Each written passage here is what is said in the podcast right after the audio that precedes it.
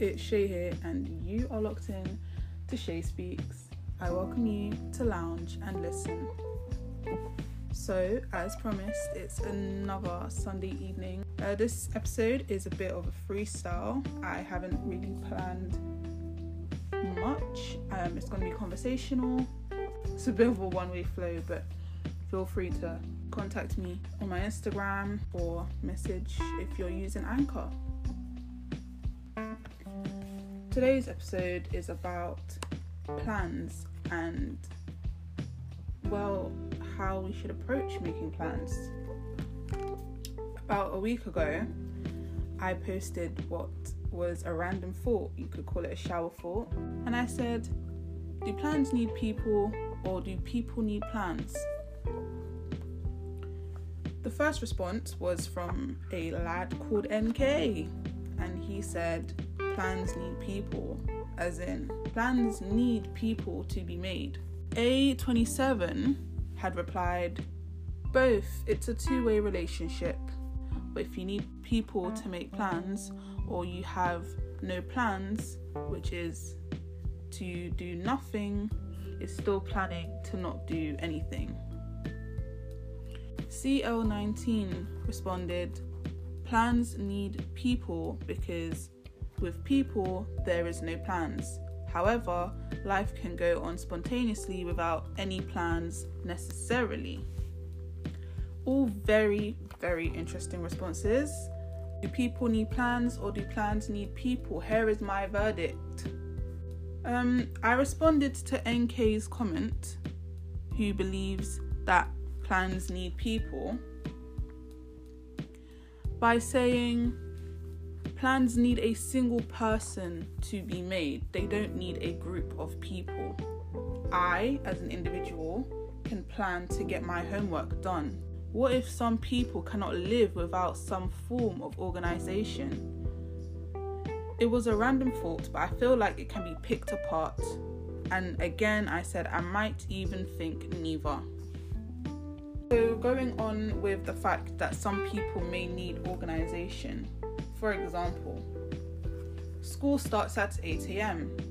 Things may not go to plan, you may run late, but it is set for you to arrive at that time in order to make school go well. Like almost everything is planned. You know, you plan to go shopping, you plan to start learning to drive, you plan to go on holiday, as I referenced in the previous podcast. People do need plans but these plans may not be able to function without the people or persons or person involved.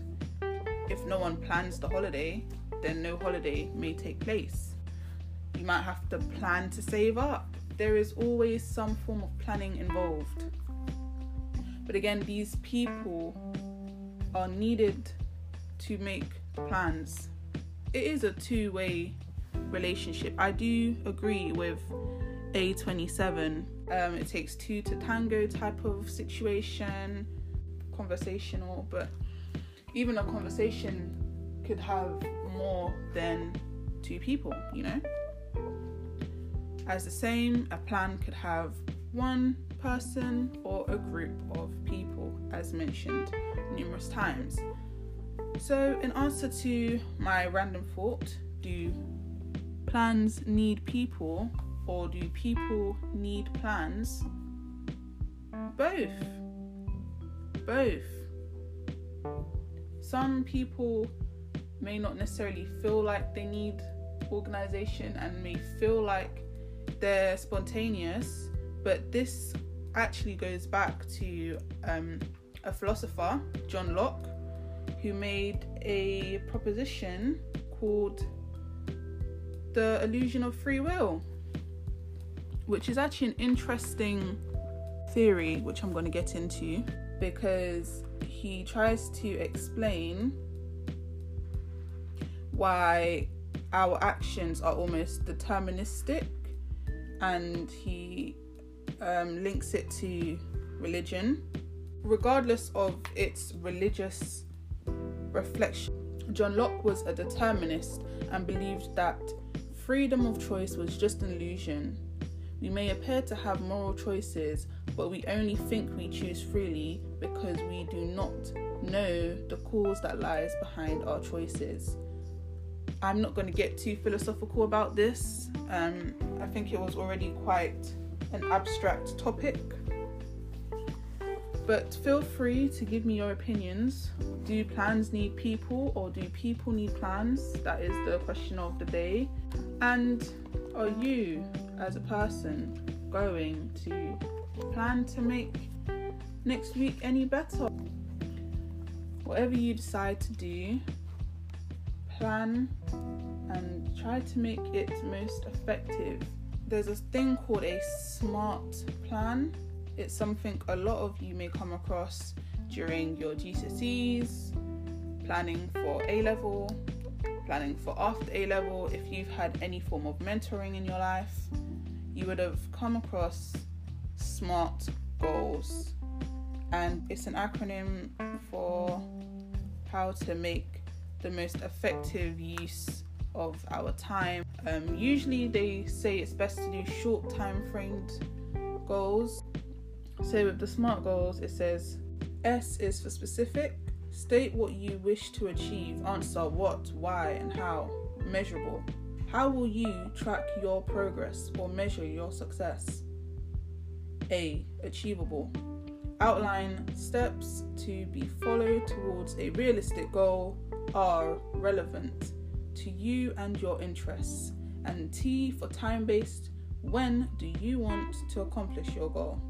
Those are just important things to think about when making your goals smart. The final version of SMART goals, the S is for specific, make your goals specific and narrow for more effective planning.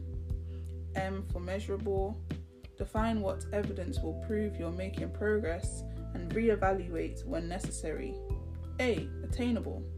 Make sure you can reasonably accomplish your goal within a certain time frame. R is for relevant. Your goals should align with your values and long term objectives. And T for time based. Set a realistic, ambitious end date for task prioritization and motivation. So yeah, that's that is actually from it. Indeed, I will leave you with this as you listen in the morning, evening, or afternoon. What are you planning this month of 2020? Make the most of what you can. Um, some of you that are listening in the UK are experiencing lockdown. Doesn't mean you have to be very productive, allow yourself to have breaks, but make sure that you know in the long term you've actually taken advantage of the situation the best you can. You know, taken time to plan for your future prospects, maybe if you're not actually able to commit to them at this moment in time. Now, don't go astray. Come back next time. Thank you for listening to Shay.